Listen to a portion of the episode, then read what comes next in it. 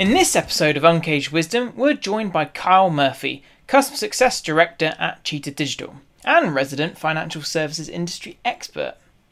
Kyle discusses with us the work we do in this sector and reflects on the recent FSI panel we hosted at Signals. Kyle, to kick us off, why are we so strong with financial service clients and others in similarly highly regulated industries? What sets us apart? That specific Cheetah Digital difference here? The first thing I would say is the people, because first and foremost, uh, we we have to have the right folks that are not just order takers, but are listeners that can push back and challenge something that either doesn't align with um, a client's stated you know requirement or it doesn't align with the processes that we've developed together. Uh, and so the, the, we very much partner with our clients to understand uh, what their needs are, but also develop specific processes that are documented and can be traceable and shared back with the client to ultimately give them the confidence that we're performing uh, the, the, right amount of checks and balances uh, before a campaign is even deployed. And, and everything up and through you know the follow through in terms of making sure that if there's a one-to-one reconciliation that needs to occur um, that we're doing that as well.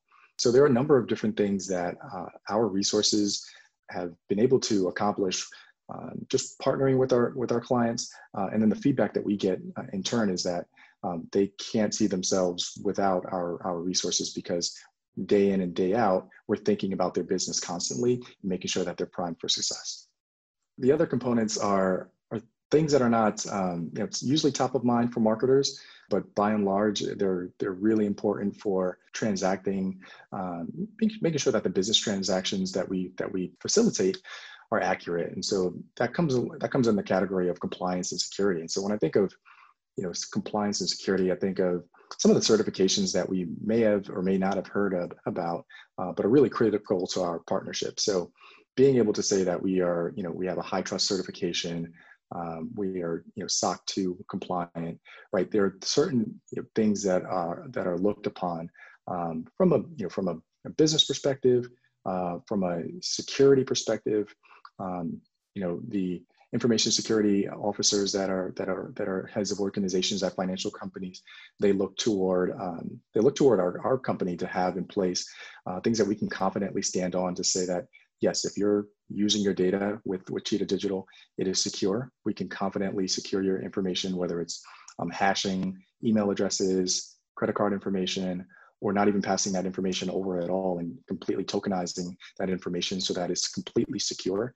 There are a number of things that that we're that we have that are um, that are at our disposal to make sure that financial services communications are sent out securely. It does seem, from what I learn as I'm going, that certainly this is an industry where we there, there is quite a, a services heavy side to things. What is it about the campaign creation from our side? A, it's a good question. I think some some clients are very very comfortable with having their existing um, employees set up campaigns you know uh, will purchase a piece of software log in set up a campaign completely qa it themselves and uh, and deploy it on their own. For financial services marketers um, a lot of times it's even better to um, to partner with someone that specializes in digital especially in email communications and that can uh, understand all of the nuances that we discussed earlier, whether it's ADA compliance, um, whether it's making sure that our processes are, are adhered to, uh, making sure that the, the campaign and all of its, let's say, dynamic contextual components and all of the number of versions that have to be reviewed and approved are, are set up properly the first time. Um, that can save a lot of a lot of headache along the way. Uh, and so, you know, we at Cheetah Digital, one of our strengths is uh, is providing that you know that white glove type of service to uh, to our clients uh, to make sure that you know when you hand over a campaign to us, the way you get it back is the way um, it should be, uh, and then ultimately performing those checks and balances that are that go on behind the scenes. We also got you here to discuss the FSI panel we hosted during the kickoff week of this year's Signals 20 conference. For any of you who haven't listened to why financial service firms must personalize across all customer touchpoints, it can be found at cheetahdigital.com forward slash signals forward slash hub, where our on demand recordings are. But Kyle, was there anything that you heard from our panelists that particularly caught your ear? Yes. So I thought the the conversation was excellent. Uh, certainly hit on a number of different points from a personalization perspective, being able to, to use contextual data and behavioral data to um, actionably you know, communicate with customers is important. One of the campaigns that I've um, seen work pretty well with one of my financial services clients, leverage contextual data. It was really a campaign that was dedicated to notifying customers that there's an event going to happen. It's a live in-person event, and this is actually during the coronavirus uh, quarantine period. So, um, what was important in terms of using contextual data was leveraging real-time information that says, "Hey, you can buy tickets now to this event, or you can kind of learn more about this artist and when they're potentially going to be available." So being able to, to communicate with customers and, and to personalize their experience, you know, based on real-time data was really important. And I think that was one of the things that um, that I was able to pull out from that conversation. Have some of the brands you work with, financial service brands, had to cope with the, the communication during this time? So, uh, financial services companies are unique in that, um, in many respects, uh, big banks have to deal with the government in terms of communicating with small businesses and business owners, right? So, uh, when the PPP program was announced, it was widely reported that there were a number of delays um, in communicating how the program would work. And essentially, that impacted big financial services companies and banks that had to communicate with uh, business owners that uh, really relied on that those loans to keep their businesses afloat.